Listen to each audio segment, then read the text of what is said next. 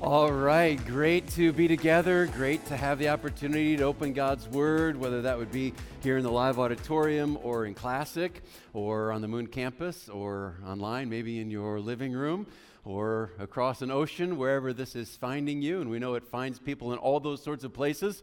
Welcome to you. All right, as we get started, a question, and it's this In what are you willing to put your confidence? All right? What makes sense to you when you think about I could put my confidence in that? Now you probably never have made a list, but there's probably a line that you would draw in your mind that, that this is something I'd have confidence in, and this is something that I probably wouldn't. What would it be? Maybe for you it would be because something is a proven commodity or something. That is, that is why you would put your confidence in that. Or maybe because it comes from a certain source.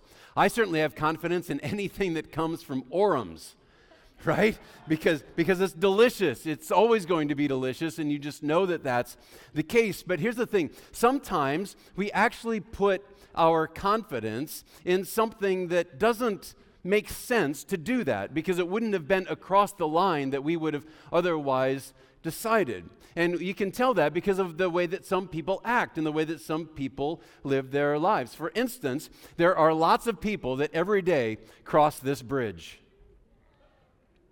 Is that something that you'd have confidence in doing day after day? I, I don't think that I would. Or, uh, or here's, a, here's another look. Um, how would you have confidence in going on this bus trip? Just look at that corner that they are about to take. And this is a bus trip. Here's this guy. He's leaning out of the window. I think he's about to throw up, but um, I, he, he's looking. That, that doesn't look like that bus is going to make it around there, but some, a lot of people apparently have confidence because this is a bus trip that they are on on this road? Or how about this swimming pool? That's what this is. This is a real thing. It's in London. This is a swimming pool that is suspended between two buildings 125 feet off the ground. It's called the Sky Pool. Again, it's there in London. How many of you, as you can see, it's completely transparent. You can see right through it, right onto. How many of you would want to go swimming in the sky pool? All right, there's like five of you. All right. Now, personally, I've got a lot of confidence when it comes to swimming in this pool. Well, I've got a lot of confidence that the people who do it are nuts.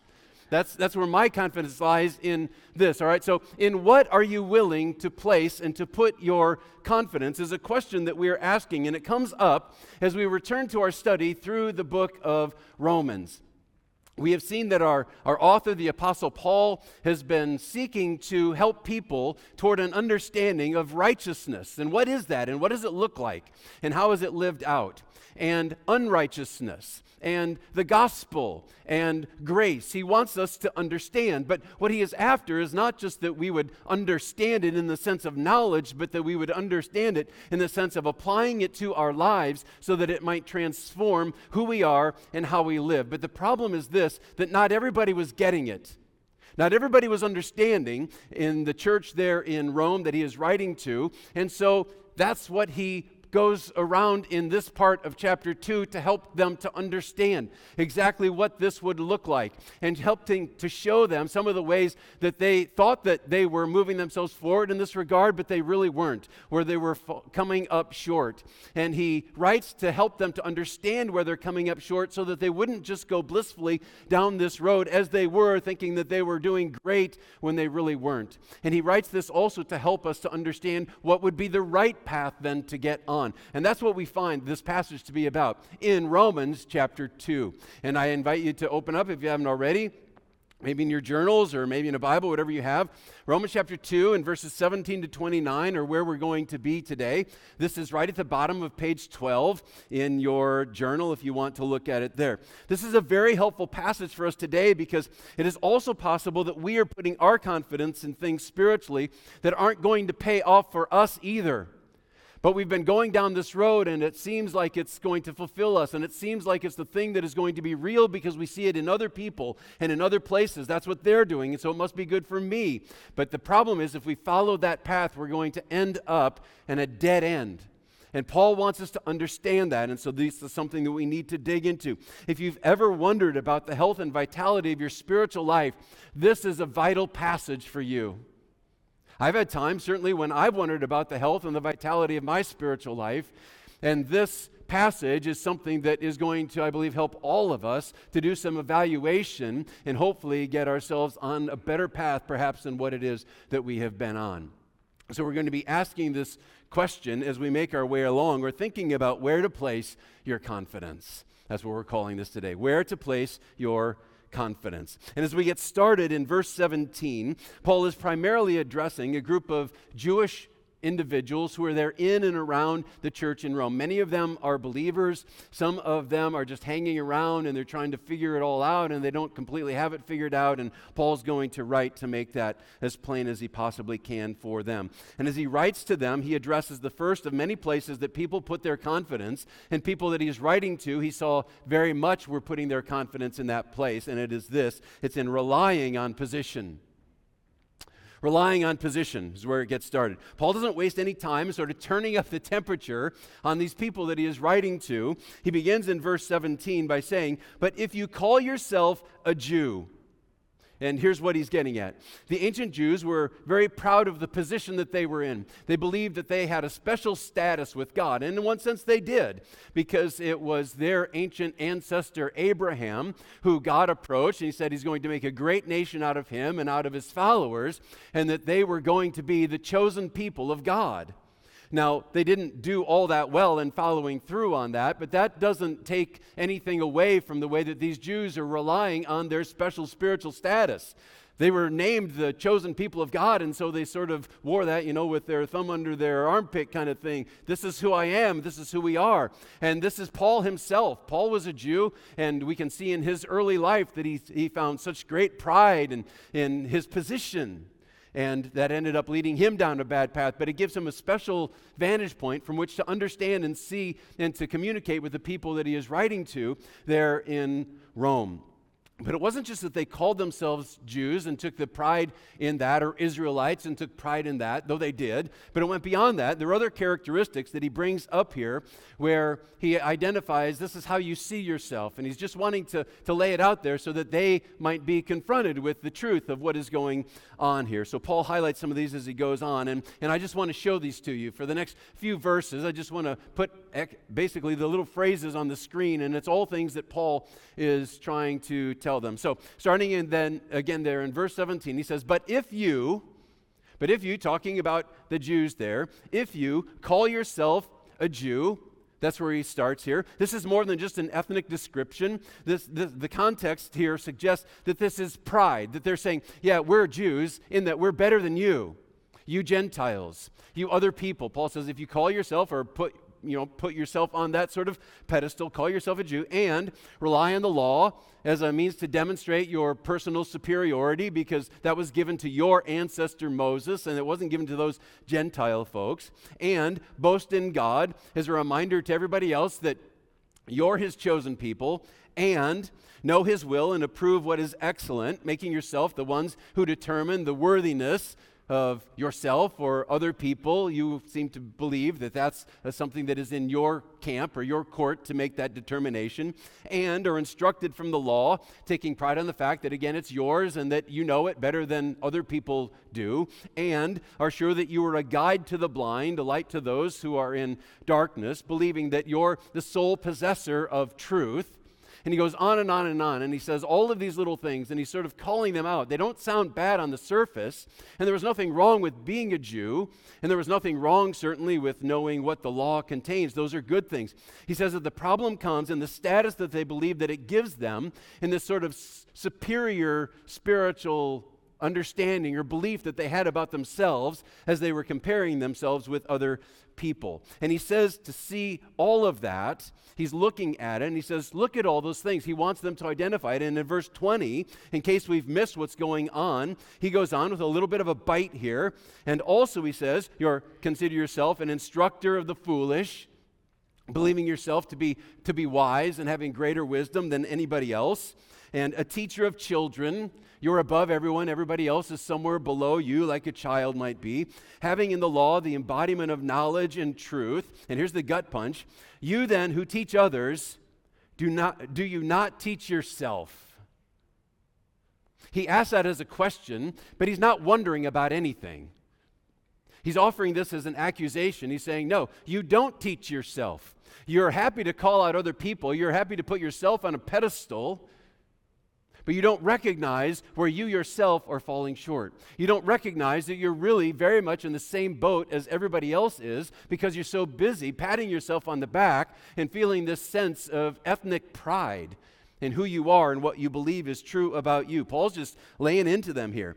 Paul knows that they're guilty of arrogantly elevating their own status over other people. And he says there's plenty for his Jewish readers to evaluate in themselves. He even points out some representative areas. He says, You know, you, you're not considering what's going on in you. So he says, Let me give you a couple. At the end of verse 21 there, he says, While you preach against stealing, do you steal? Again, he's asking it as a question, but the answer is already suggested in the way the question is asked. Yes. You who say that one must not commit adultery, do you commit adultery? You who abhor idols, do you rob temples? You who boast in the law dishonor God by breaking the law. He's speaking to the double standard that we looked at last week, where it's so easy or becomes easier to dismiss, dismiss our own sin if we simply call out the sin of somebody else. Because you look so bad in your sin, I can kind of ignore my need to dig into who I am and the way that I'm living and, and the things that are true about me. If I can just deflect that, I can save myself the embarrassment of looking internally, is what he's talking about here. But here's the thing God doesn't grade on a curve. He's talking about sin here. God doesn't grade on, you are not going to stand before God in judgment one day and, ha- and hear him say to you, you know what, it's not a good thing that you were a thief or an idolater, but at least you weren't a Browns fan. I mean, he's not going to say that, right? Even if all of those things are sins, he's not going to say that because he doesn't judge on a curve. That's the point. Judging the sin of others does not justify your sin, or it does not justify you before God at all. What it does is tarnish God's reputation. Look at verse 24. For as it is written, the name of God is blasphemed among the Gentiles because of you. That is such a bold, strong statement. He's just calling him out. In other words, because they tried to deflect their guilt and wouldn't own it, it caused other people who are looking on to reject God. Just think of the influence that one who is proclaiming a connection to God has over others who are looking on. And of course, it's not just ancient Jews, is it? It's us. It's us that this should be penetrating. What is it about your life and what does it communicate to those who are around you? Are people who are around you more interested in, fo- in finding God and following after Him because of what they see in you? Or do they see an inconsistency? Do they see something that would instead lead them to, in the direction of rejecting God? And of saying, if, if that's really what it's about, well, well, I've got that, or it's not that significant a thing that would benefit me. But here's the thing just as your life can lead people away from Jesus, good news, your life can lead people to Jesus, toward Him. You can be that sort of winsome witness. Does that happen because other people look at my life and they're just so impressed? They're like, I want to follow. No, it doesn't happen because of that. It can't happen because of that because you cannot sustain in yourself that model. That presents itself before everybody else that you've got it all together. You cannot sustain that. It's impossible. It's not in you. The Jews thought that they could do that. What it led them to was self righteousness, which is the very thing that ended up pushing people away from, or pushing themselves away from Jesus instead of being drawn near. What you can offer is that is transformational is a humble spirit that admits to personal weakness and points to a powerful Savior. That's what you have to offer. In fact, that's all you have to offer. What you have to offer is the gospel. But the gospel will never come into focus for others if you just share it through the lens of your own worthiness. Because as long as it's being shared in the context of I'm worthy, then it's not the gospel. You're communicating something else. You're communicating a follow after me because I've got it together, and that's where you're going to let them down. Because here's the thing. Here's the thing. The gospel is only hope for those who have no other. The gospel is only hope for those who have no other, no other hope. We're at the end of our rope. There's nothing else that I can do, there's nothing else that I can rely on. And that's where the gospel does its work. when we get ourselves to that place. That's why the Jews were in a world of hurt. They were relying on their position, they were relying on something else that was external to the point where they never felt a need for the gospel because they had it together all in and of themselves. Of course, this wasn't just a first century problem or a Jewish problem. We all have the capacity to, to have our own counterfeit saviors. The things that we bring to the table, the things that we pile on to make us feel better. There are other paths that we think can get us to God and put us in right standing with Him. So, back to Paul's list in verse 17, we don't call ourselves Jews like he starts out, but we may very well call ourselves a Christian and believe that there are certain privileges afforded to me simply because I, ha- I own that title. Because I acknowledge that that's who I am, or we rely on the amount of knowledge that we have about the Bible, or, or the good things that we do, or how we might look better than another person, or if, if we really get down to the end of our rope, we might actually stoop to doing what Paul is accusing them of doing, which is looking at somebody else and pointing out their sin so that I'd feel better in mine than any of a number of things that we might try in this regard. But here's the thing as we do that, we create layers of spiritual insulation that actually keep me from looking at the hard truth of what's going on in my own heart. Because I can look at this and I feel good about myself with God because I've got that external or that position that I hold, and this one and this one, and I'm better than them, and my sin isn't as significant as theirs. And there's all these layers of insulation that keep me from ever having to do an examination of my own heart. And until I get to the place where I do an examination of my own heart, I am in no relationship with Jesus. I'm pushing myself away, I am pushing him away, thinking all the while that I'm drawing near. It's the ultimate deception. And Satan loves to work that in our lives. It's so hard to get to the place where we willingly, willingly admit to our need and our helplessness. But here's the thing helplessness is a door that you have to walk through if you're going to find your way to Jesus. Helplessness is a door you have to walk through if you're going to find your way to Jesus. So I want you to say this with me, okay? On three. One, two, three. I'm helpless, all right? Now I want you to say it with a little bit of conviction. Ready? One, two, three. I'm helpless. And now, one more time, full throated. One, two, three. I'm helpless. That's absolutely true.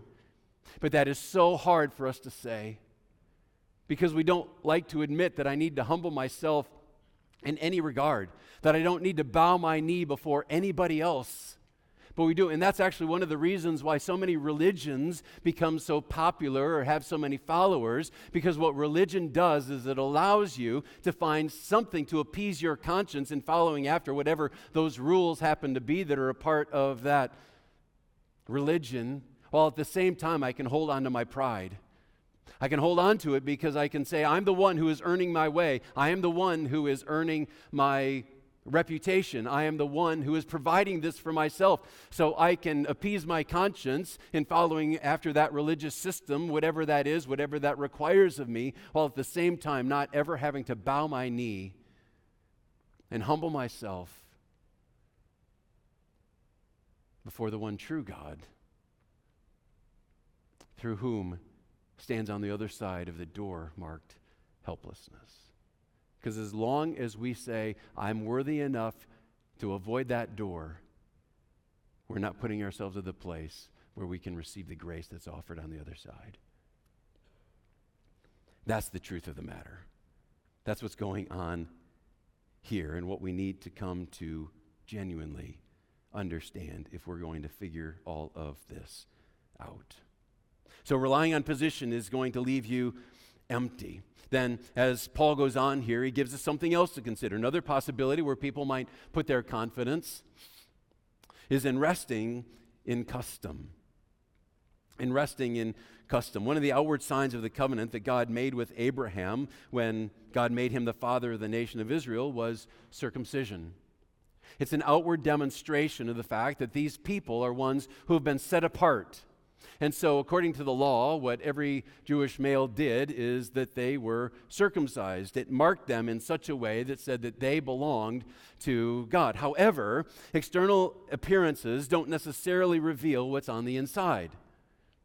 External appearances don't necessarily reveal to you what's the real thing that is happening on the inside. Let me give you a couple of examples from other parts of our world. For instance, here's a cream it looks like there's a good amount of cream that you're going to get in this bottle or in this tin or whatever it is that's inside until, of course, you open up the box.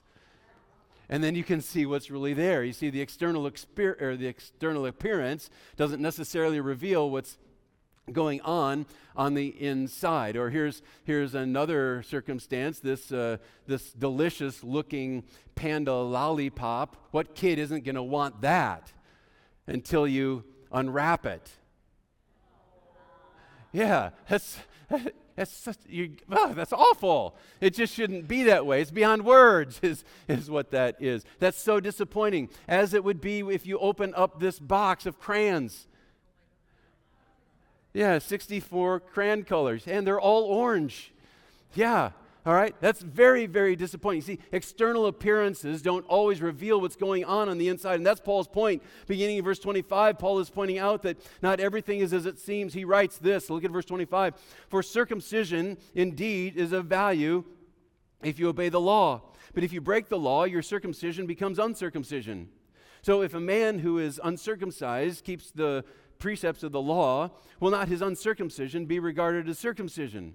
Then he who is physically uncircumcised but keeps the law will condemn you who have the written code and circumcision but break the law. That sounds like a riddle, doesn't it? It's like, what in the world is he saying? It sounds very complicated, but it's not that complicated. If you just would stop and kind of take it one phrase at a time, I think you'd figure it out. Let me help you with that. Circumcision was an indication that a person was devoted to God and committed to keeping the law in everything that they did, to fully follow the law, everything that it says. But Paul is saying that if a person has that sign of a full commitment, but their life isn't fully committed, then the sign is worthless.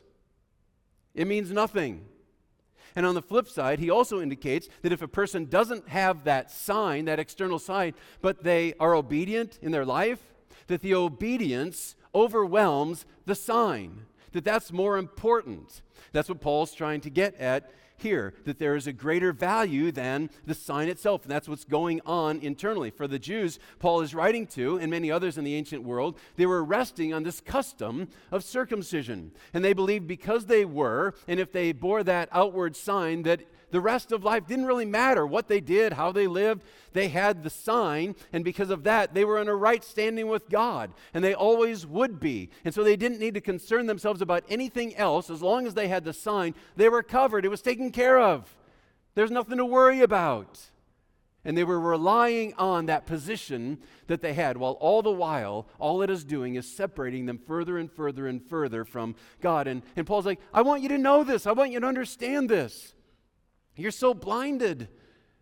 And I want to help you wake up, is what he is saying here. And we need to have open eyes. We need to wake up as well because we're also tempted by custom, by externals. For us, it's, it's not probably going to be circumcision, but it's probably going to be maybe something like baptism. Baptism is also an external sign of an internal reality that supposedly has taken place. But it's possible that you would be baptized and live a life that doesn't you know, suggest that the, the change that you were speaking to when you were baptized is actually something that's carried forward in your life. You just go your own way, but still, we have this sort of sense, or you may have this sort of sense, that as long as I was baptized, everything's cool, everything's good. I took that big step with God, so God must be pleased. One of the places that we might go or you might rest in serving on enough committees or holding to the right doctrine. For some, having strong convictions on certain doctrines is the thing that they're putting their trust in. They're like, well, God must feel as strongly about this particular circumstance as I do. And so if I'm feeling this strong, then I know that He's going to be pleased with me. And because I hold to this theological position, then God's good with me. And everything's going to be just fine. And we walk our way down these paths. We create these externals or we rely on customs in order to give us a sense that we are in good position. But here's the thing you see, it's, it's possible to trust in Christianity rather than Christ. Sometimes that's referred to as dead orthodoxy. You have orthodox beliefs or positions, but you don't live them. They don't translate into anything life giving inside. It's dead orthodoxy. Tim Keller warns that many people, he says, give intellectual assent to the gospel and can recite the facts of the cross and resurrection, but they've never been transformed. A lot of people are resting in custom rather than in substance. Of those, Jesus wrote this. I think we've got it here. On that day, many will say to me, Lord, Lord, did we not prophesy in your name and cast out demons in your name and do many mighty works in your name? Goes on. And then will I declare to them, I never knew you. Depart from me, you workers of lawlessness. Jesus is saying it's possible to look good on the outside, even carry on ministry, if that verses, verses are to be believed, but just be empty inside lifeless inside. That is so penetrating. Paul and Jesus are both trying to guard us from placing our confidence in the wrong place. As we've talked about before, what Paul is doing here, what he is saying here, is speaking plainly. Paul speaks plainly not to make us afraid, but to make us aware.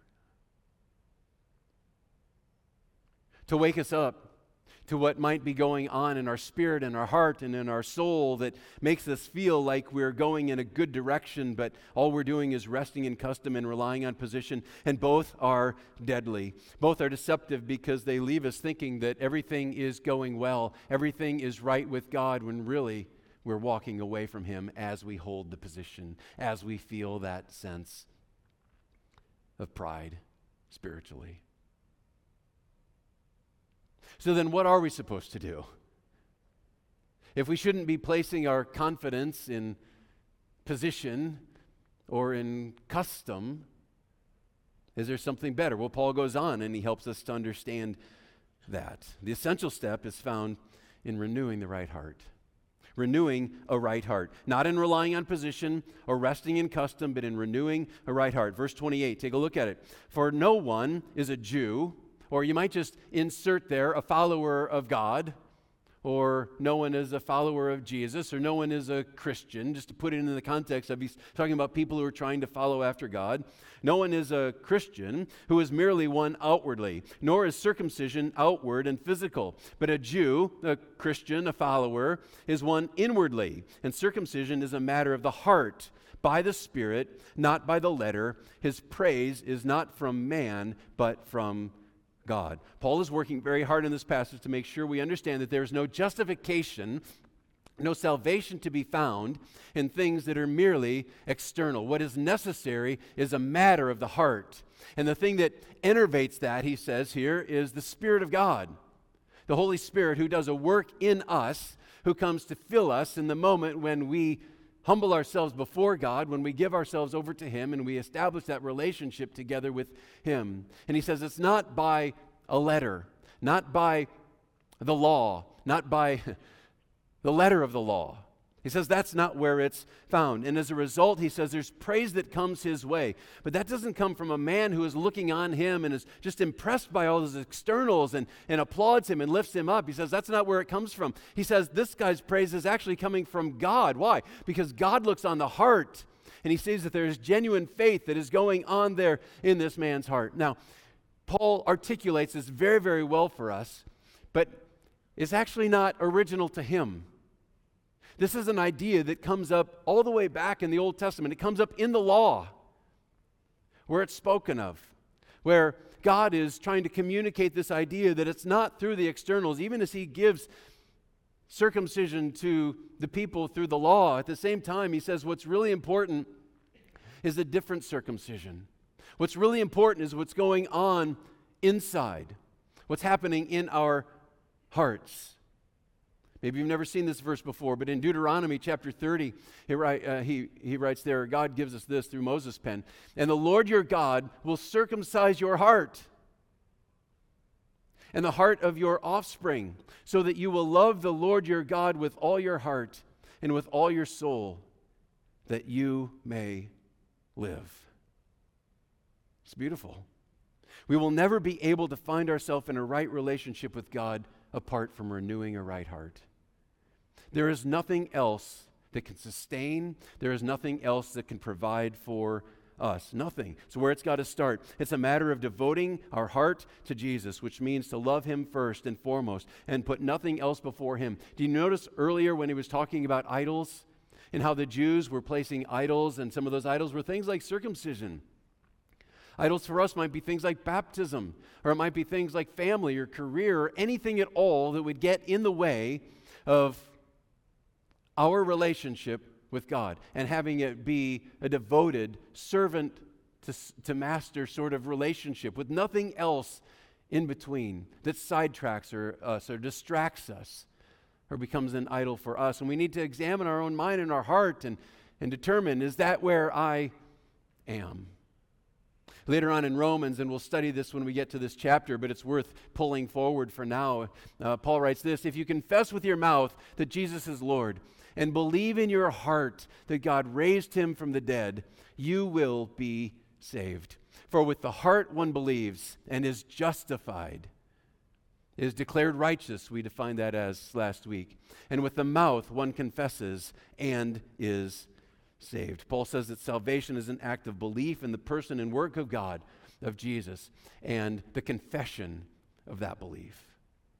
That's where the substance is for us. We need to understand that. There will be outward demonstrations of that going on inside. Absolutely, there will be. There should be. Last week we talked about the fact that we're going to be judged one day based on the works that have flown, that have grown forward from where our heart has been. But if we ever allow the externals to be the essence of what our relationship is or the way that we engage in our spiritual life, and that it overshadows the relationship that is going on in our own heart, then that should be a big flag for us.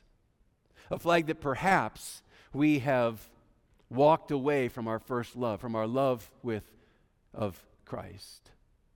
Or maybe it would suggest to us that we have been pursuing the wrong things or that we have never really bowed our knee before Jesus in the first place.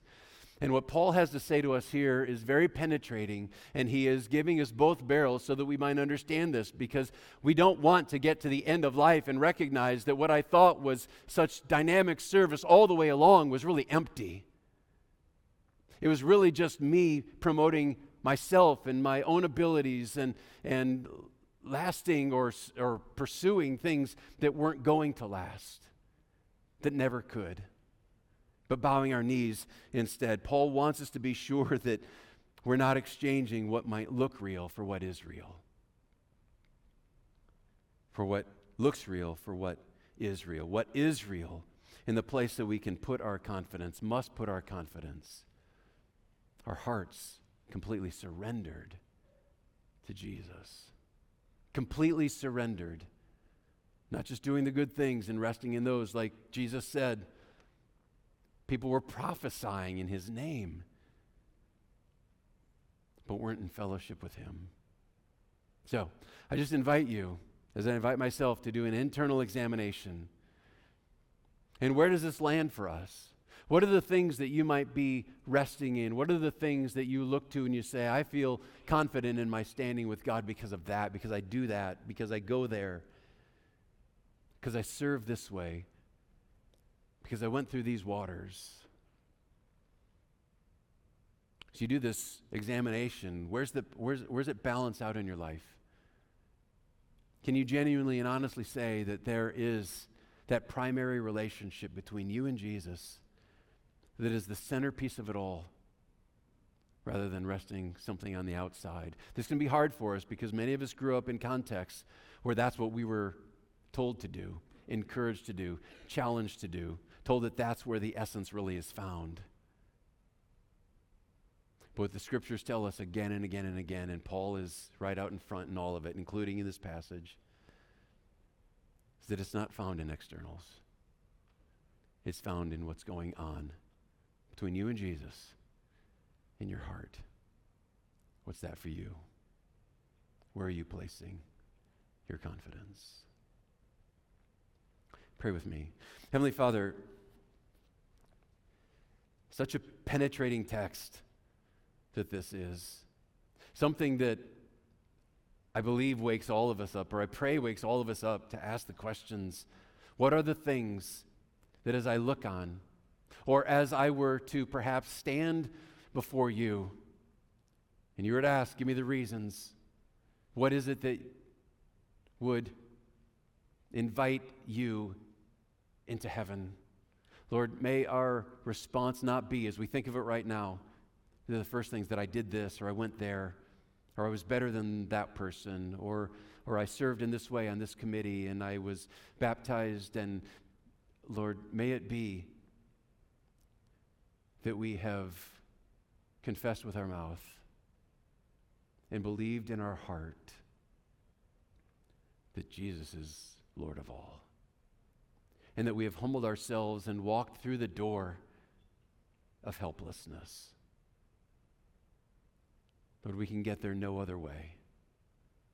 But as we walk through that door, as we bow our knee in humility to you, you're anxious to respond and to welcome us in and to make us your child. Father, today I pray for anyone here who's uncertain about their standing with you. Maybe there have been things that have gone on throughout their life, maybe because of the way that they were raised, that have given a false sense of security. Lord, thank you for Paul that he just lays that bare so we might recognize what is necessary is a confession of faith in you, a transformation of our heart. So, Lord, for anyone who's wondering or is certain that that's not where they are, Lord, right now I pray that you would minister to us as we've been asking throughout this service that you would reveal yourself and that we would have a humble enough heart to respond.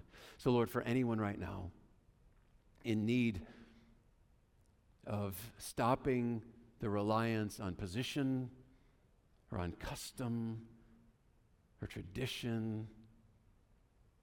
But I just pray that you'd speak to us. And friend, if you're that person who would like to settle that matter and confess with your mouth and believe in your heart that Jesus is Lord, really that's all you need to pray. But you might pray it something like this Dear God, I acknowledge that I've been resting in the wrong things. I desire to put all of my trust fully, completely, and only in the work of Jesus on the cross. Confess my sin. Give me your forgiveness. I receive you today as Savior, putting all my trust in you. Not in myself and what I've done or can do, but all in you. Lord, be my Savior. And that's it. That's it. That's what that's what God asks of us. And I would encourage you, as you've believed in your heart, that you would also confess with your mouth before you leave, maybe to a person that you came with, who invited you, or to me, or to someone else that you know, of this decision that you have made. And if you would also confess it with your pen on the, on the Connect card so that we would know, so that you can declare boldly, I'm not resting in myself and my accomplishments. I'm resting fully and completely in Jesus, who's one who's helpless but made whole. Father, thank you for speaking to us through Paul. Thank you that he's concerned enough to speak boldly, not that we'd be afraid, but that we'd be aware. Lord, I pray that we would continue to confess you with our mouth and celebrate the relationship that we have with you in our heart as we move forward, we pray. In Jesus' name, amen. Amen.